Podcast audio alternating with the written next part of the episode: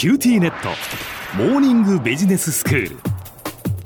今日の講師はグロービス経営大学院の川崎敦先生です。よろしくお願いいたします。よろしくお願いします、えー、先生、このところ、まあ、地方創生を、まあ、ビジネスでどうやってしていったらいいのかというお話をしていただいているんですが、今日はどんな内容になりますか？はい、えーと、地方創生で前回お話をさせていただいたのは、やはりとは言っても一人ではできないからいろんな人の力を借りないと前って進んでいかないんだよね、これってビジネスにおいても同じなんだよねっていうところをお話をさせていただきたいと思います。はい、まあ、前回ね、あのバンドを例えにしてお話しいただきましたけれども、うんうん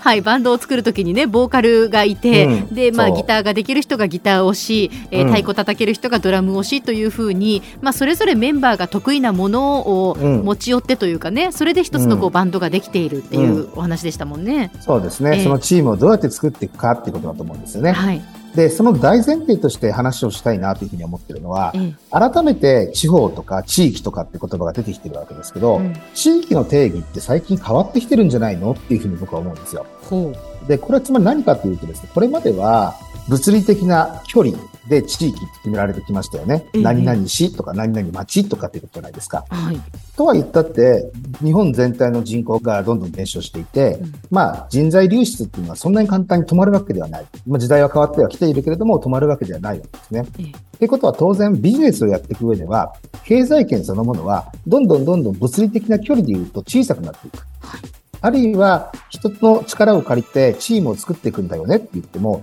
人材が減っていってしまったんではチームを蘇生しづらくなる。うん、この時に改めてこの時代に考えるべき地域って一体何なのかってことだと思いますよ。はい、でそれはつまり今これだけインターネットが普及をして時間と空間を飛び越えることができる道具を僕たちは持ったわけですよね。えー、っていうことは何かというと物理的な距離で制限されている地域から関係性における地域っていうところにこれからは変わっていくんだと思うんです。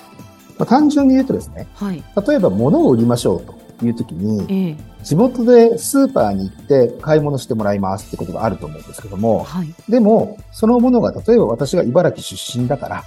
例えば遠くに住んでいたとしてもせっかくだったら茨城のものを買いたいよね、なぜならば自分のおじいちゃんもおばあちゃんは茨城出身だったからとか、うん、小さい頃に茨城に住んでたからとかそういうところも含めて物理的な距離は離れてるんだけれども茨城のものを選んで買うんだとかねっていうことの地域っていうの経済圏をもう一回物理的距離じゃないもので捉え直してみると可能性って広がっていくんじゃないかなっていうふうに思うんですよね。はい、例えば広島カープってやっぱすごいなと思うのは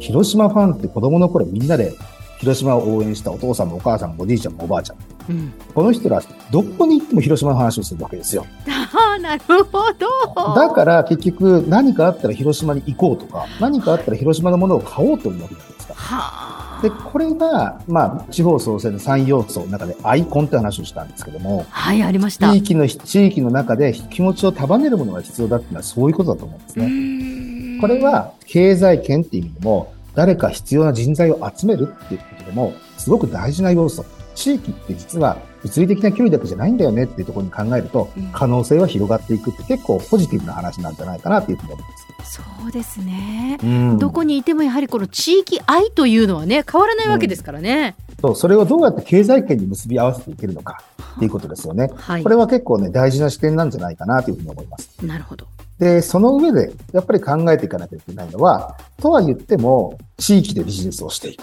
実は自分たちが思ってるほどみんなが同じような熱量でいるわけではないってなる現実だと思うんですね。うん、で、新しいことをやろうと思った時には、まあ当然いろんなハードルがあるわけです。はい、で特に、まあ今ね、あの街づくりって若者、よそ者、バカ者ってよく言われますけど、よそ者として入っていったり、久しぶりに地元に戻ってきた中でやろうと思うと、結構大事なのはそこの信頼をどう獲得するかってことが結構大事なんですよね。うんで結局のところ例えばお父さんお母さんおじいちゃんおばあちゃんの代から実はご商売やってましたって人はすでに信頼のベースができているので動かしやすいことがあります。ええ、でも新参者で入っていくとまず最初にお前どこ中って聞かれるわけです。うんうんでその後にどんなにいいことやろうとしていてもそれって誰がやってるのっていうところを聞かれる。うんで最後に俺聞いてねって言ってへそ曲げられるみたいなことがまあよくあるわけですよね。はい。なので本当に地域っていうやっぱり知恵の強い地域なのでだからそこに入っていくと一番最初は無視されたり、ねうん、敵視されたりするところから始まったり、ええ、それが一個段階が上がると警戒されたり、うん、様子見やれるもんならやってみなみたいな形で見られたり、うん、その上でそれで時間をかかさないといろんなことをギブしていく中でなんか認知されて安心の領域に入れて、はい、でさらにその先に行くと仲間になってくる、うん、でそのさらに先に行くと今度は本音で話してもらえる、中では実は言えなかったんだけどさみたいになってくるわけですよ、うん、でこういうなんかね新参者であればあるほど新しくチャレンジしようと思えば思うほどこのいわゆる人のなんか信頼の貯金みたいなことすごく大事なので、うん、小さなことの積み重ねだったりしっかりと汗をかくことだったり、うんでそれからまあ変化を望んでいる人はそんなに多くないので上から目線にならないことが大事だったり、うん、その上で自分の役割っていうのはこういう役割なんですこの地域にとってっていうことをきちんと意識をしていくっていうこと、伝え続けるということ、ここは結構根気が必要なんだけど、そうですよね、やらなきゃいけない壁なんだと思うんですよね。そうですね、もうこればっかりはやっぱこう一朝一夕にはできないですよね、うん、そうだから時間もかかるんですよ。でその時に折れない気持ち、はい、まあグロービス的に言うと志ってことなのかもしれませんけども、その折れない気持ちみたいなことが結構大事なこと、覚悟みたいなのも結構大事なことなんじゃないかなというふうに思いますよね。そうですよね、変化に対して警戒をする人たちって当然いるわけですよね、はいはい、たくさんいるのがやっぱ現実だと思うんですよ、うん、そこに対してやっぱりあのしっかりと本当にノミニケーションも含めてですよ、うん、汗をかいていくっていうことは結構実は大事なことなのに気がしますね。まあ土着民って言葉がありますけども、はい、そこに位置づけることが宿命的な人と、それからその地域が好きで戻ってくる人と、うん、いわゆる宿命的土着民と選択的土着民もいるわけですよ、うん、この土着民みたいなところに多分ふたついるんだとすれば、これらがうまくマージしていかないとビジネスは生まれていかないし、これが関係性信頼性を作っていかなければ生まれていかないし、そのつなぐ役割、真ん中にいる役割っていうことを自分でやりきる覚悟っていうのは実は大事なことなんじゃないかなというふうに思いますね。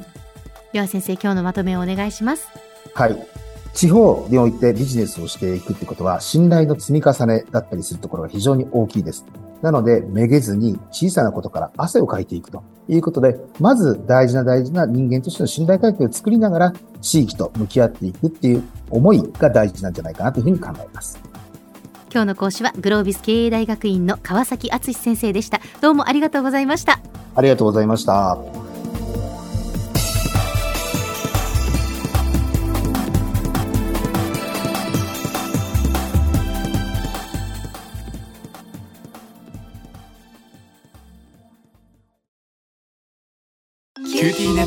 ビビックにしてから毎日必ず実家の父と母からビデオ電話がかかってくる。元気？って毎日だからそう変わんないよ。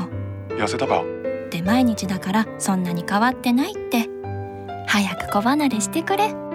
温かさとつながっている九州のネットはビビック。